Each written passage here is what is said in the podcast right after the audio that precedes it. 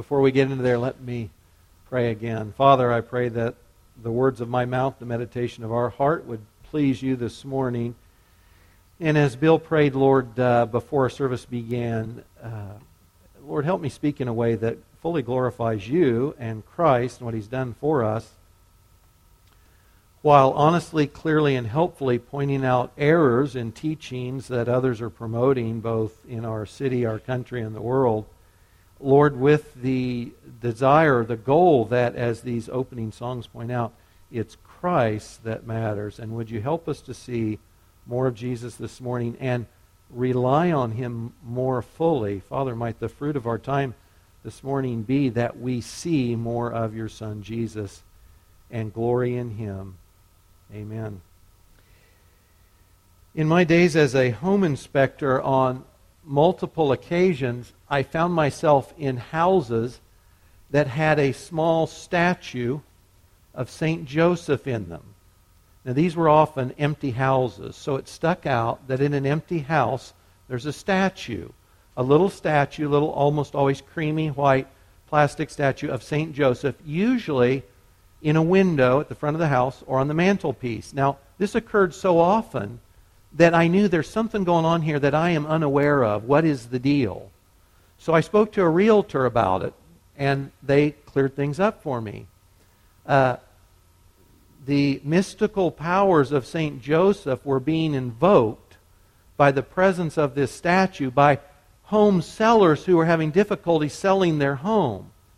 And they believed that by putting a statue of St. Joseph in their house, Joe would become a heavenly realtor and would bring in a buyer for them. That was the deal. And, and this is pretty widely known. You can go to Snopes.com where I looked up information on this again this week. And I thought it was interesting, too, that probably for all the statues I saw, there were probably that many or more that I didn't see.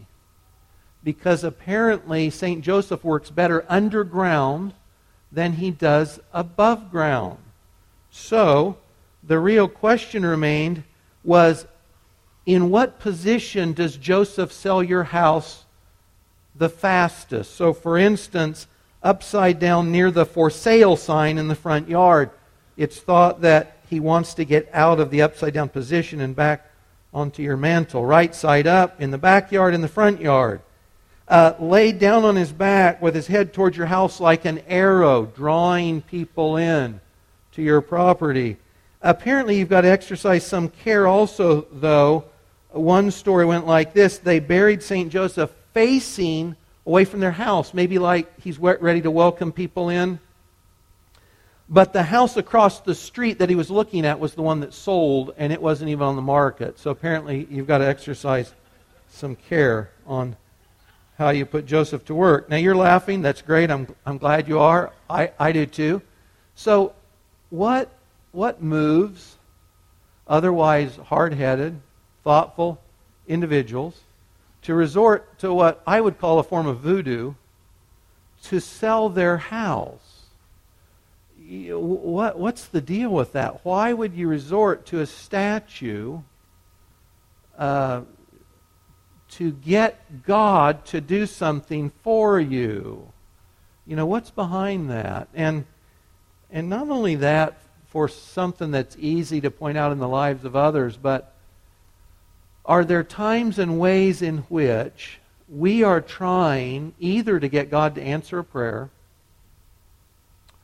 or somehow maybe even just feel closer to God? We feel distant and so, is there something we can do that will feel closer to Him? Or maybe we're simply aware of one of those sins in our life and we're wondering, Lord, how, how can I feel that my sins are forgiven and I'm close to you again? You know, to what lengths will we go to sort of implement a St. Joseph statue kind of means of drawing close to God or feeling close to Him or having a sense that there's purpose in our life and God is with us and He's guiding us? You know, to what ends will we go? For instance, these were a few things I thought of.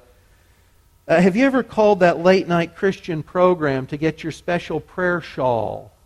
Because when you pray with that prayer shawl on, there's a greater chance God will hear you. If you haven't, I'm glad. If, if you have, but the appeal's out there. I mean, if you watch Christian TV, I'm sorry, you know, that's what's there. Or how about this? Have you ever sent in your donation to the TV evangelist, what they call your seed faith, what businessmen call their profit margin, so that God will hear your prayer and then He'll respond to your seed faith, the money you gave them, and then you'll get the finances that you need? Do we resort to that? Are there thoughts or ways that are unbiblical, but sort of in our desperation or maybe just in our ignorance, these attempts to elicit from God something we need, or to have a sense of forgiven sins, a clear conscience, or just have a sense of fellowship with God because we feel far away. What do we do towards that end? And are the things we do, are the thoughts we entertain, the practices we do, are they biblical? And at the end of the day, do they lead us to Christ? Because that is the deal. And in the passage we'll, we'll look at this morning, Paul is trying to lay low a series of arguments that heretical teachers in Colossae were trying to enjoin on these new Christians, these new primarily Gentile Christians. And the stuff they were suggesting really would just be things that would get in the way of them seeing Christ more fully and understanding more fully all that God had already provided for them the substance they had in Christ, the real efficacy for the forgiveness of their sins, or, or someone in heaven who really had their back, had their cause and their good in mind, and was already working on their behalf. That's what Paul wants them to get to. Uh, let me say at the outset uh, humor's a good thing, great thing. I don't want to be disrespectful this morning to anyone because uh, the stakes are too high. But I'm going to be talking about religious groups in this country and the world that, that still promote the heresies Paul is addressing this morning in Colossians 2. 2,000 years ago. You know, nothing really is new. Nothing new under the sun. Stuff just gets recycled. So I don't mean to be disrespectful, but I do want to call a spade a spade and say this is that same thing. Same thing going on today. And I would say, too, uh, when I go through this list of some of the things this morning, uh, this may not apply to us. In fact, as I was preparing this teaching, it occurred to me most people at Lion and Lamb are not going to have issues with the things specifically that we cover this morning. You will have friends, you will have neighbors, and you will have relatives who follow the teachings Paul says this morning don't follow. They are our friends. They're our classmates, they're our employers, they're fellow employees. They're here. This is still going on today, and I don't want to make fun of that. Real people with real needs looking for real answers and not yet having found those answers in Christ. And so we want to clear the rubble with Paul in our own lives and hopefully in others' lives as well so that we can see Christ, the substance instead of shadows. That's the, that's the goal. Let me give you a real quick review. I'm going to skate through as quickly as I can here. Uh, Colossians 1 and 2 up through 215. It's been a month since we've been in this text, so I just want to make sure we start on the same page, the same point. Paul's writing this church. He's never been there, hasn't visited them, but he's heard they're getting these teachings that are going to move them away from the substance that is Christ, the real reward and treasure they have in Christ, towards a kind of a Jewish uh, mysticism. Probably the best way to describe it. And so, in the text that we've already looked at coming this far, Paul's gone out of his way to make sure they know this is what's true of Christ. And if you have Christ, this is what's true of you before he starts smashing the idols of his day. So let's, let's come up to speed on that. In chapter 1 of Colossians, Paul has already told us Jesus is the image of God. If we see Jesus, we've seen deity, God, nothing less than that. In verse 19, and again later in chapter 2, Jesus is the fullness of God. If you have Jesus, you have deity, you have God. Verse 16, Jesus is the creator of all things. Verse 18, Jesus is the head of the church. He's also the firstborn of the resurrection life. Ultimately, we all want eternal resurrection life. Well, Jesus is the first of that flock, of that group. Verses 20 and 21, it's Jesus who has reconciled us back to the Father. And verse 27 there, Jesus is in himself our hope of full future glory in resurrection. You move into chapter 2, It's the person of Jesus in which all the treasures of wisdom and knowledge are hidden. So that if we need wisdom or knowledge, we go to Jesus, and of course, most fully, Jesus is revealed in His Word. But we don't have to go to outside sources for wisdom or knowledge. Paul says, no, if you've got Christ, you've got all the wisdom you'll ever need, all the knowledge you'll ever need. Verse 11 there, in Jesus we have not a partial and inadequate circumcision like the Jews practiced under the Old Covenant, but Paul said, no, in Christ, in your union in Christ's death and resurrection, that's a circumcision that actually effectively cuts you off from your sinful self, that a Jewish partial circumcision never could. Verse 13, it's in Jesus that we've received new resurrection life.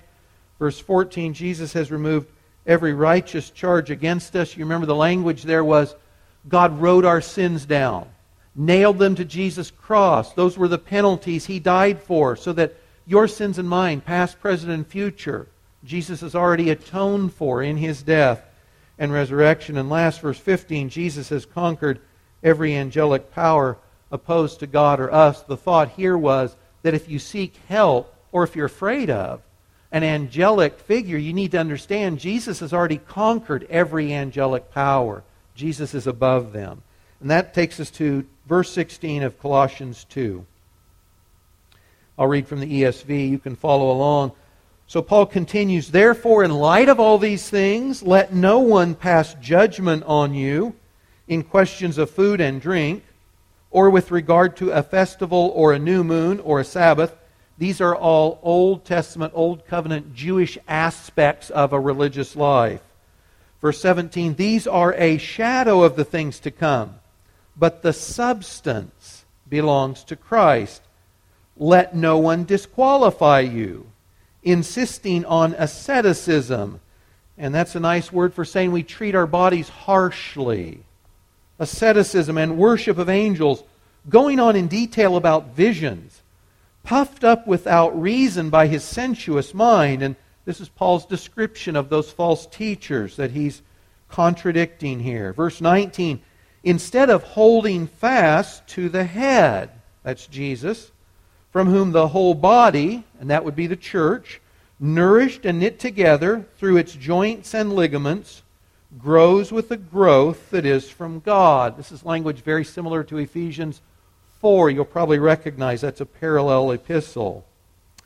If with Christ you died to the elemental spirits of the world, why, as if you were still alive in the world, do you submit to regulations such as do not handle, do not taste, do not touch, referring to things that all perish as they are used, according to human precepts and teachings? These have indeed an appearance of wisdom in promoting self made religion and asceticism and severity to the body, but they are of no value in stopping the indulgences of the flesh. Paul starts out here by saying, Let no one pass judgment on you. Let no one pass judgment on you.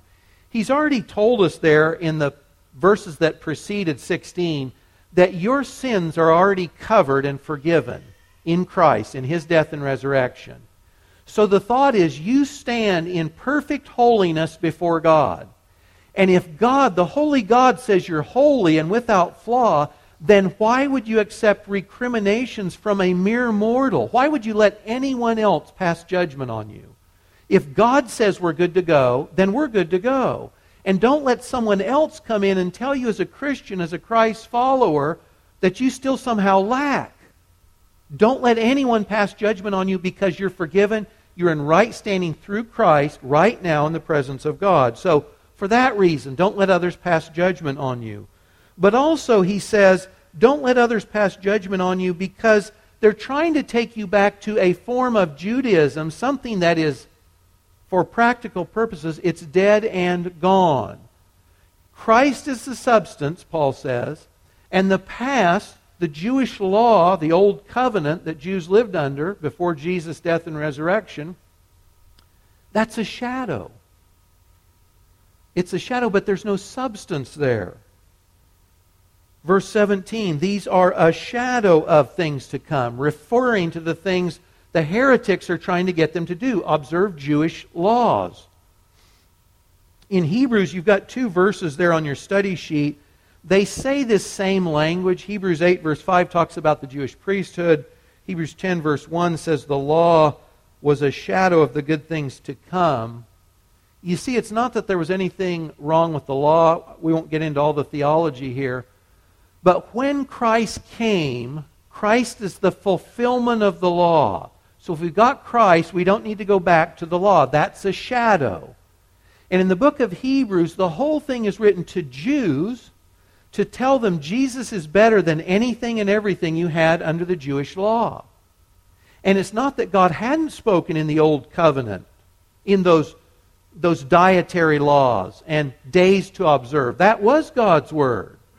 And when Hebrews opens up, it says God did speak in times past in various ways, and sometimes through angels too.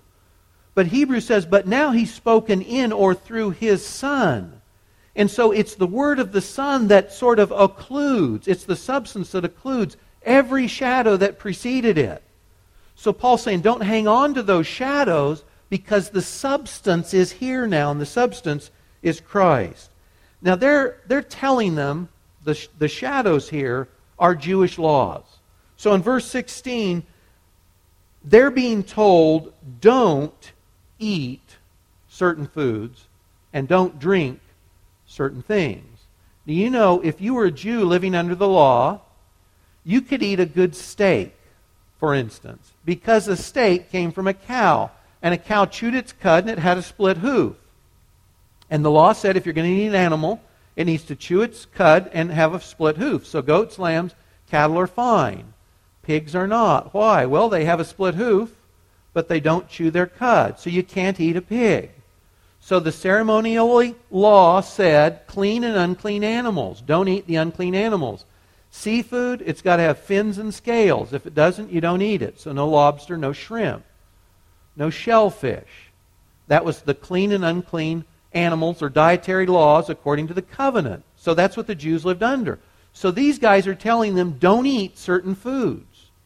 Don't drink certain things. If, if you were under a Nazarite vow in the Old Testament, either because you chose to be or because your parents put you under one, you couldn't drink certain things. You couldn't drink wines, anything that came from a grape, grape juice, wine, strong drink. That was forbidden. So these people are saying you need to go back to the rules of the Old Testament and not eat certain foods and not drink certain things. Go back to the dietary law. They were also telling them, verse 16, what they must do observe certain days. Now, again, if you were a Jew, your calendar year was punctuated by God's Word, by seven particular days of celebration, by new moon celebrations in which the first of each month certain sacrifices had to be made, and by a weekly Sabbath day, Sabbath observance. So they're saying, on one hand, don't eat foods according to the Jewish law, and do observe the Jewish calendar days also. Verse 20 and 21, later when Paul goes down, he asks, Why are you guys submitting to these regulations? Don't handle, don't taste, don't touch. Why are you going back to this? Why are you listening to these guys? that are telling you Gentiles to live like Jews under a covenant that Christ has already replaced with a new one. Now, by this time, you know, the development of Christianity, the early days of the church, it was messy, and the early church didn't know what to make of the new covenant. And they didn't know. Do we keep the law still? Do Gentiles keep the law? Do Gentiles have to become Jews? So there was a lot of lack of clarity early on, and the early church fought with that. They came to grips with those things. By this time, these things have already been settled. The early church has no ambiguity on these things.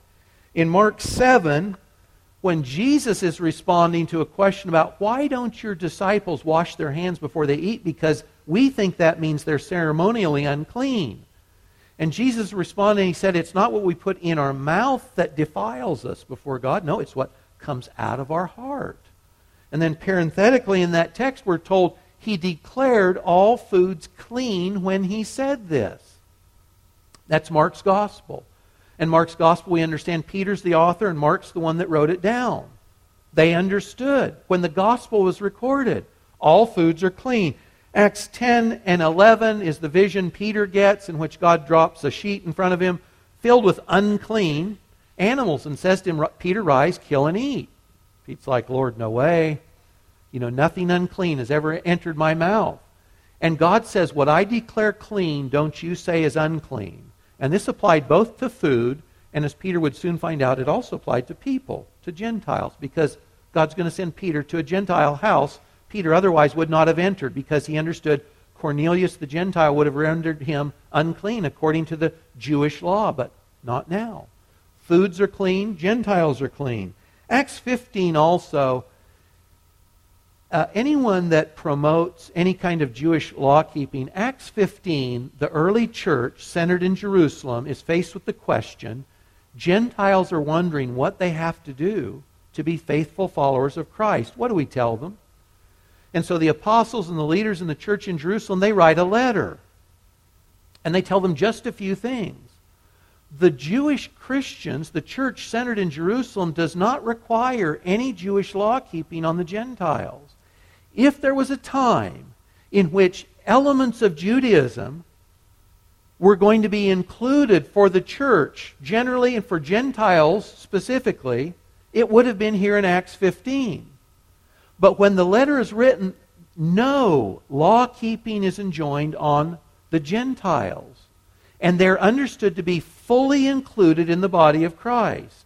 So if we were going to have any of this kept under the new covenant, this would have been the place to keep it. It's simply absent, it's not there. Also, last Acts 20, verse 7, and 1 Corinthians 16, 2, the early church was meeting on Sundays already, not the Sabbath. The early church did not keep Sabbath. Now, when you talk to people today, friends, relatives, neighbors, who have some version of Jewish law keeping, and maybe we think it's funny, or we can't believe they believe that, or we wonder what's going on, I do want to point out that from 1 Timothy 4, there is spiritual power behind belief systems. You know, I marvel sometimes when I think of the, the irrational hatred within Islam by the Islamic terrorists? Why do they hate Jews and Christians that much? I mean, it's self destructive. So, what's behind that kind of a hatred? Well, there's a spiritual energy behind that kind of a hatred. And Paul talks about that here. And when we look at people that we think they're intelligent, they're rational, but they believe this stuff, they follow those rules and regulations, and we, we struggle. What gives? Well, there's spiritual power behind those teachings. It's not just, you know, we're more than uh, mere mortals. We're spiritual beings, and we're subject to spiritual powers. So Paul says in 1 Timothy 4 1 through 5, the Spirit expressly says, so Paul here is speaking as a prophet. The Holy Spirit has told me that in the later times some will depart from the faith by devoting themselves to deceitful spirits and teachings of demons or doctrines of demons through the insincerity of liars whose consciences are seared, they'll forbid marriage. They'll require abstinence from foods that God created to be received with thanksgiving by those who believe and know the truth. Everything created by God is good, and nothing is to be rejected if it's received with thanksgiving. So if you see someone who's following a religious system or belief that you're just incredulous over, how can they actually believe that? This isn't something to uh, laugh at them about. This is pitiable because there are spiritual powers that are at work to deceive us, and there's spiritual energy behind false teachings. Now, again, I don't think most of us in this room this morning struggle with the specific things Paul's bringing up here. But I almost guarantee that you know people who fall subject to these things. So, for instance, let me start with Seventh day Adventism. Uh, Adventists still hold to the Jewish requirements on food as far as clean and unclean foods, on animals. Most Seventh day Adventists are vegetarians. And by the way, as a group, they tend to be healthy. Study in Southern California says they live about 10 years longer than their Southern California peers, and they're quick to point that out. In fact, Adventism around the world and it has a huge presence around the world.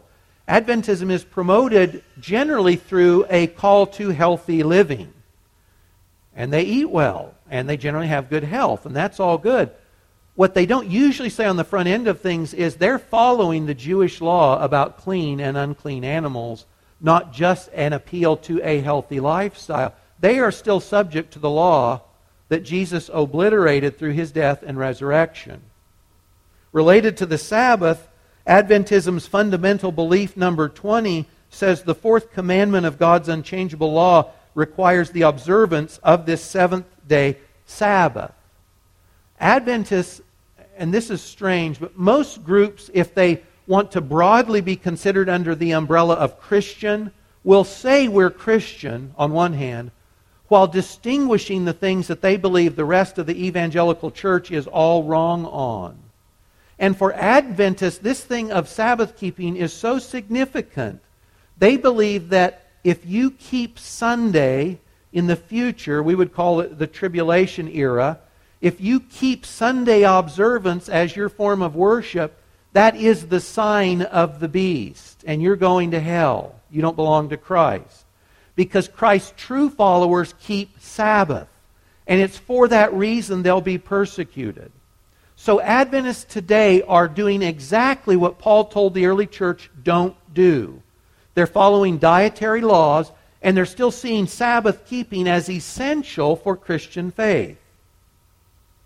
I think on your study sheet there's a couple of websites you can go to for more information on that.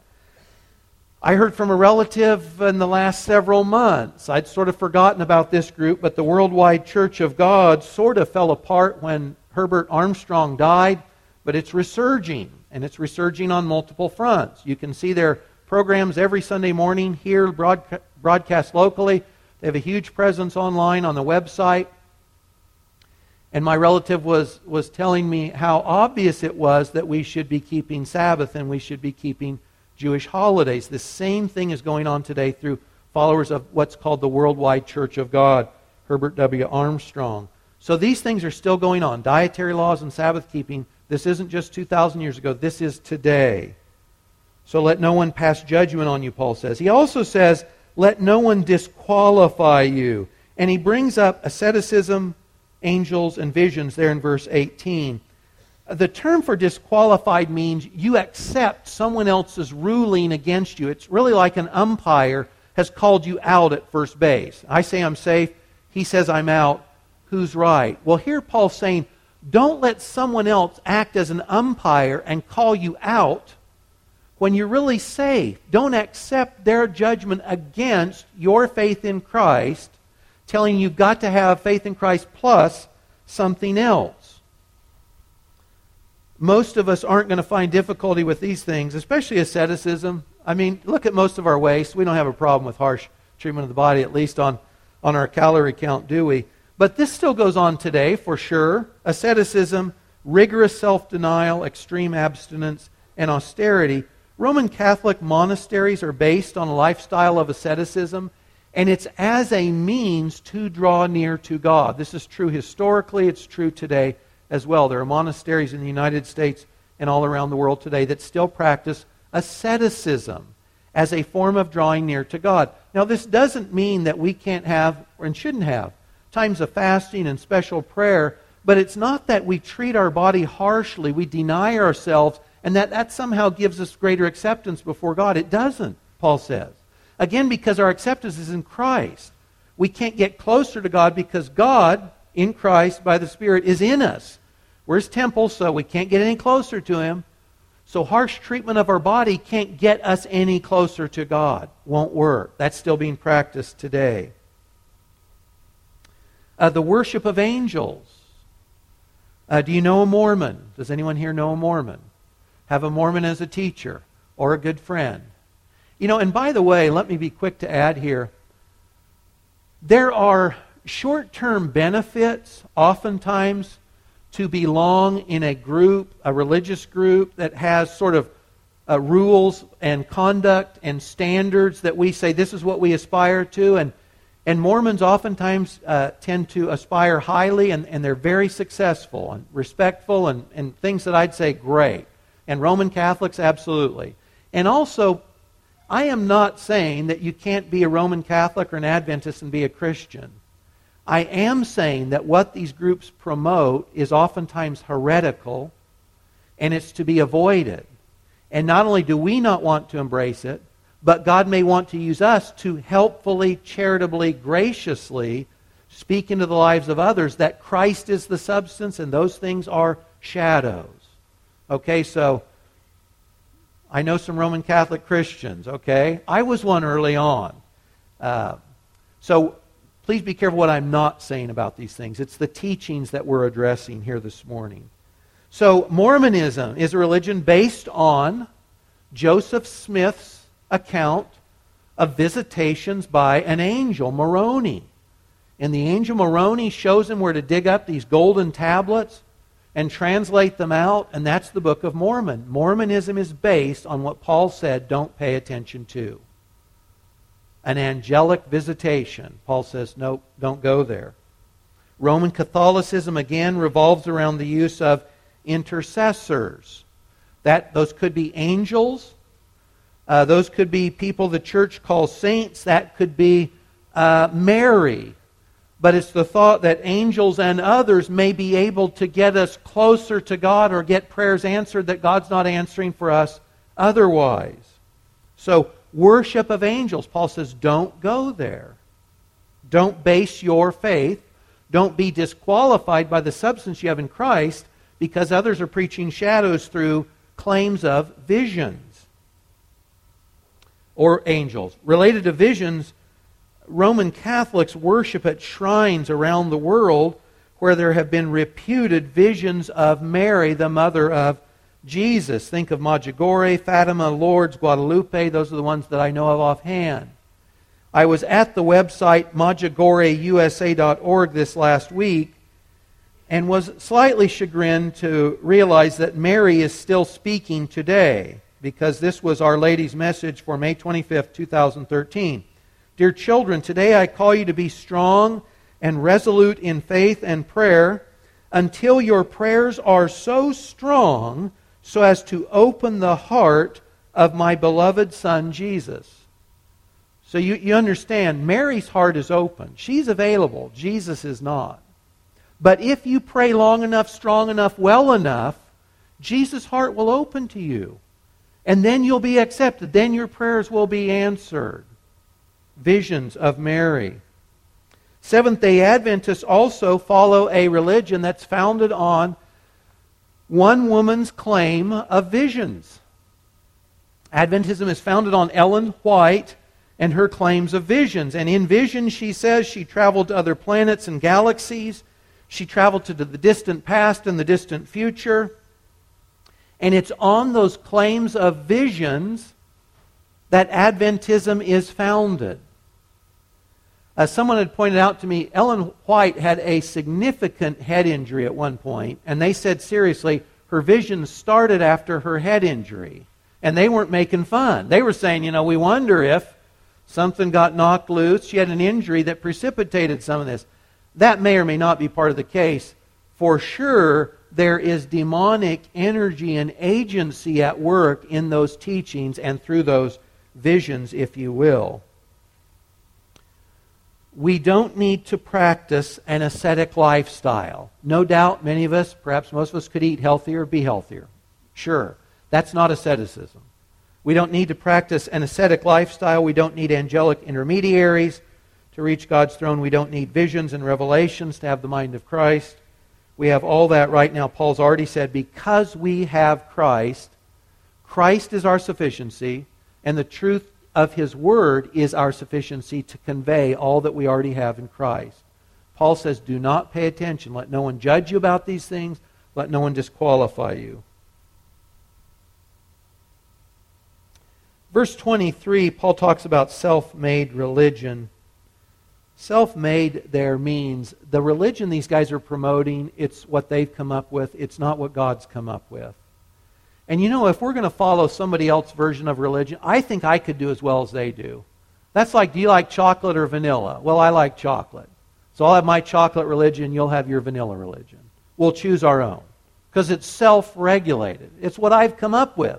So a little bit of Judaism, a little paganism, a little Christianity sounds good to me, and that's my self made religion. You know, as Americans, we're independent. We like to pick and choose. I'll take this of that, I'll take a little of this, I'll shake it together, and I'll come up with my own brand, and I'll call that truth. You know, it's crazy. Don't bother, Paul says, with self made religion. We've got something better than that. He says self made religion has an appearance of wisdom. Guys, you know that by our very nature, by the very scheme of things, men are inherently religious. And I know people claim the new atheism today. You know, historically, this is just a non starter. Atheism's not something that the Bible, the fool has said in his heart, there is no God. You know, we're sort of rejecting all logic and sort of all obvious truth if we say there's no God. We're religious by nature. So if one, someone comes up and they preach a religion to us, there's a sense in which we're ready for that. Paul says the things they're saying have an appearance of wisdom. Because it's religious and because we're wired to be, we wouldn't say religious today, but we're wired for something bigger than ourselves. We know that that's spiritual. Ultimately, that's God. But Paul says there's an appearance, and there's an appearance of wisdom in these because we're religious and because all religions ultimately end up based on what we do, what you and I bring to the plate. Religion is always about our efforts to reach God, what God requires us to do. So Paul says in what they're saying, there is an appearance of wisdom in the religion they're pressing on you. Again, I think for us, most of us aren't going to have a problem with dietary laws and days and people who are promoting a religion based on visions and angelic messengers. Probably not. But, guys, I think we need to be aware of more subtle forms of the same thing because these all amount to the same thing. If I live a life in which performance determines my acceptability of God, I'm living religion, not faith in Christ. If my acceptance before God is based on my performance, that's religion. That's not faith in Christ. If I look to myself and my abilities to live up to some self imposed standard, that's religion. That's not faith. That's not life in Christ. And I think that's where most of us are, by the way. You know, when we struggle for peace or joy, or, you know, I've always got to do better, or I'm always down on myself, or it's, it's never good enough, that's religion. That's not Christianity. So faith is what God in Christ has done for us. And so, in these more subtle ways, Probably most of us here, no trouble with the law. But there's a self imposed law that we try to rise to. Because if I can live this well, if I can keep these rules in my heart, then I feel okay about myself. But we've rejected the message of the gospel on the front end of that. The gospel is we're sinful and will always be sinful. And God has crucified the people that we were in Christ and said, You'll never be good. You'll never be better. So I'm doing away with that, and I'm starting new. And now, in my son, you're perfect. You'll always be perfect. You'll never be less than perfect. But I think for evangelical Christians, we may not fall back to resorting to the law, but I think we often live as legalists, even just in our own mind. And if you find that you feel better or worse about yourself based on your performance, that's an indicator that you're living a religious lifestyle, not a faith filled lifestyle. When I see sin in my life, I shouldn't be surprised. And I should just be willing to say, Lord, there it is again. Thank you that I've been crucified in Christ, that my sins are atoned for, that I'm a new creation in Christ, and that I'm free to move forward. And that's what I'm doing now. If we confess our sins, He's faithful and just to forgive us our sins and cleanse us from all unrighteousness. We sin, and sometimes we feel like we're still doing atonement for our sins. If I feel bad enough, long enough, then that'll be good. If you confess your sins to God, they're forgiven. And they're already forgiven, but our relationship is restored. So if you find yourself doing things like this, I've got to feel bad enough, long enough. That is not Christianity. That's, that's uh, if you will, shadows of the shadows that Paul's talking about here this morning. Don't fall into that hole. Religion is a dead pursuit. Lion Lamb mission statement says in part this We are committed to authentically pursuing a vital relationship with Jesus Christ. That is our pursuit. We don't want to be religious. We may fall into that hole on occasion. If we do, you say something. That's not where we want to head.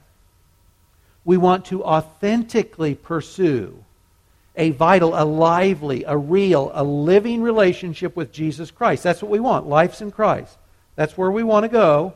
And then out of that, we want to obey all his commands.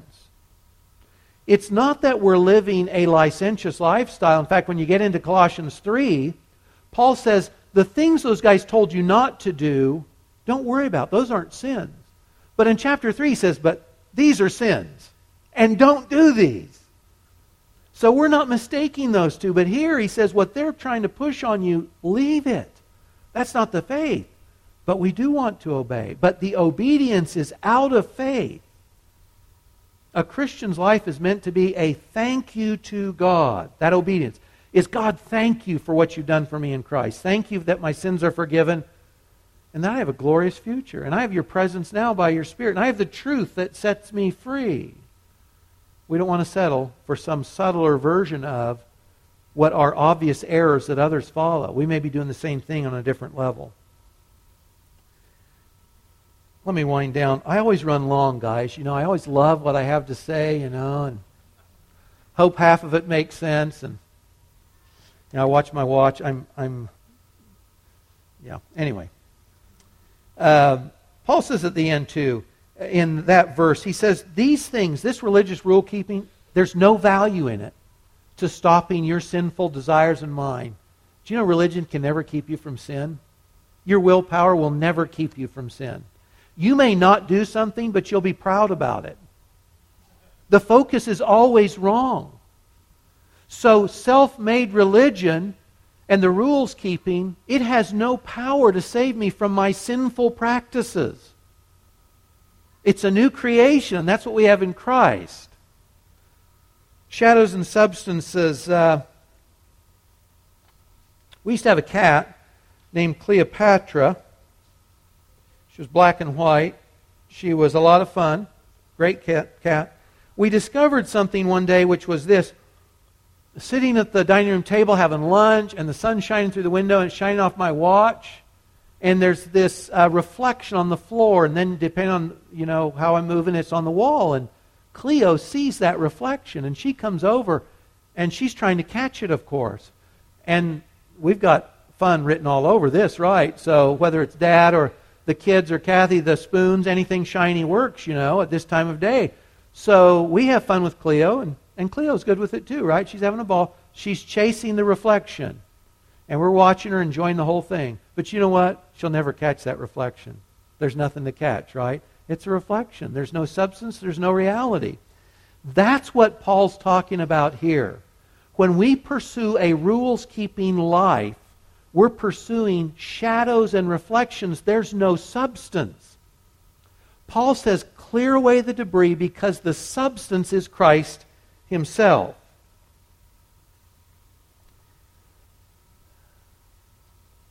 Uh, three things. Uh, because we know people, guys, we know people who are in these groups who are praying to people who can't save them and who are hoping that angels are going to intervene and who are following teachings that are based on maybe head injuries and somebody's claim of visions and demonic agency. Seriously, uh, what can we do? To benefit them. The first is to live a joy filled, Christ centered life ourselves. If we're sour, dour Christians, we have nothing to offer the world. The world's got plenty of that already. You know, when we live a life focused on Christ, Christ is our life, we have peace and joy. And we have a life that others find appealing. It's attractive. Live that kind of life first. The second is take the opportunities to celebrate Christ with others. And I don't mean this in a super religious super spiritual way at all. I just mean talking freely about the realities we have in Christ and what I read in my Bible and what I'm excited about what God's doing with everybody that I interact with. Be real with your faith with others. And the last one is to gently ask, and I mean this, gently, respectfully ask, how they reconcile passages like Colossians 2 with their religious practices. What do you do when God's Word says this? What do you do with that? If you arrived at my house, destitute and starving, and I welcomed you in my house, and I brought you to my dining room table, And I offered you the choice of sitting at one of two places. And at one place, there's a nice table setting, and there's a picture taken out of a food magazine. It's a lovely picture. And it's got a sumptuous meal on it, whatever, insert whatever you like, seafood or steaks or whatever. Sumptuous picture of that meal. That's at one table setting. And at the other table setting, the aroma of that ribs or the prime rib or the steak that's just come off the grill and whatever veggies you like, whatever version of a feast is you, it's on the other plate. Which do you choose? Is this hard? Do, do you want pictures, shadows, reflections, or do you want substance? Do you want to go away empty, or do you want to go away filled and satisfied? And whether it's other groups pushing Judaism, mystic or otherwise, or guys, whether it's just our own drawing back to a kind of religious rules keeping. It's shadows, it's reflections, and it's empty. And the substance is Christ, and that's who, and that's what we want. And Father, we appeal to you to open our eyes to see your Son more fully. God, we are so dumb, and we are so slow. And we are still fraught with so much of our sinful, deficient thinking and ways of acting, and we need your help. And God in heaven, thanks that our sins are fully covered in Christ's atoning sacrifice. And thanks that the God of heaven and earth, the God who spoke the worlds into existence, Christ is in us, and that's our hope, Lord, not only of future glory, but of peace and joy and satisfaction now. God, would you fill us up with more of Jesus, and would you overflow us to the benefit of those around us? Amen.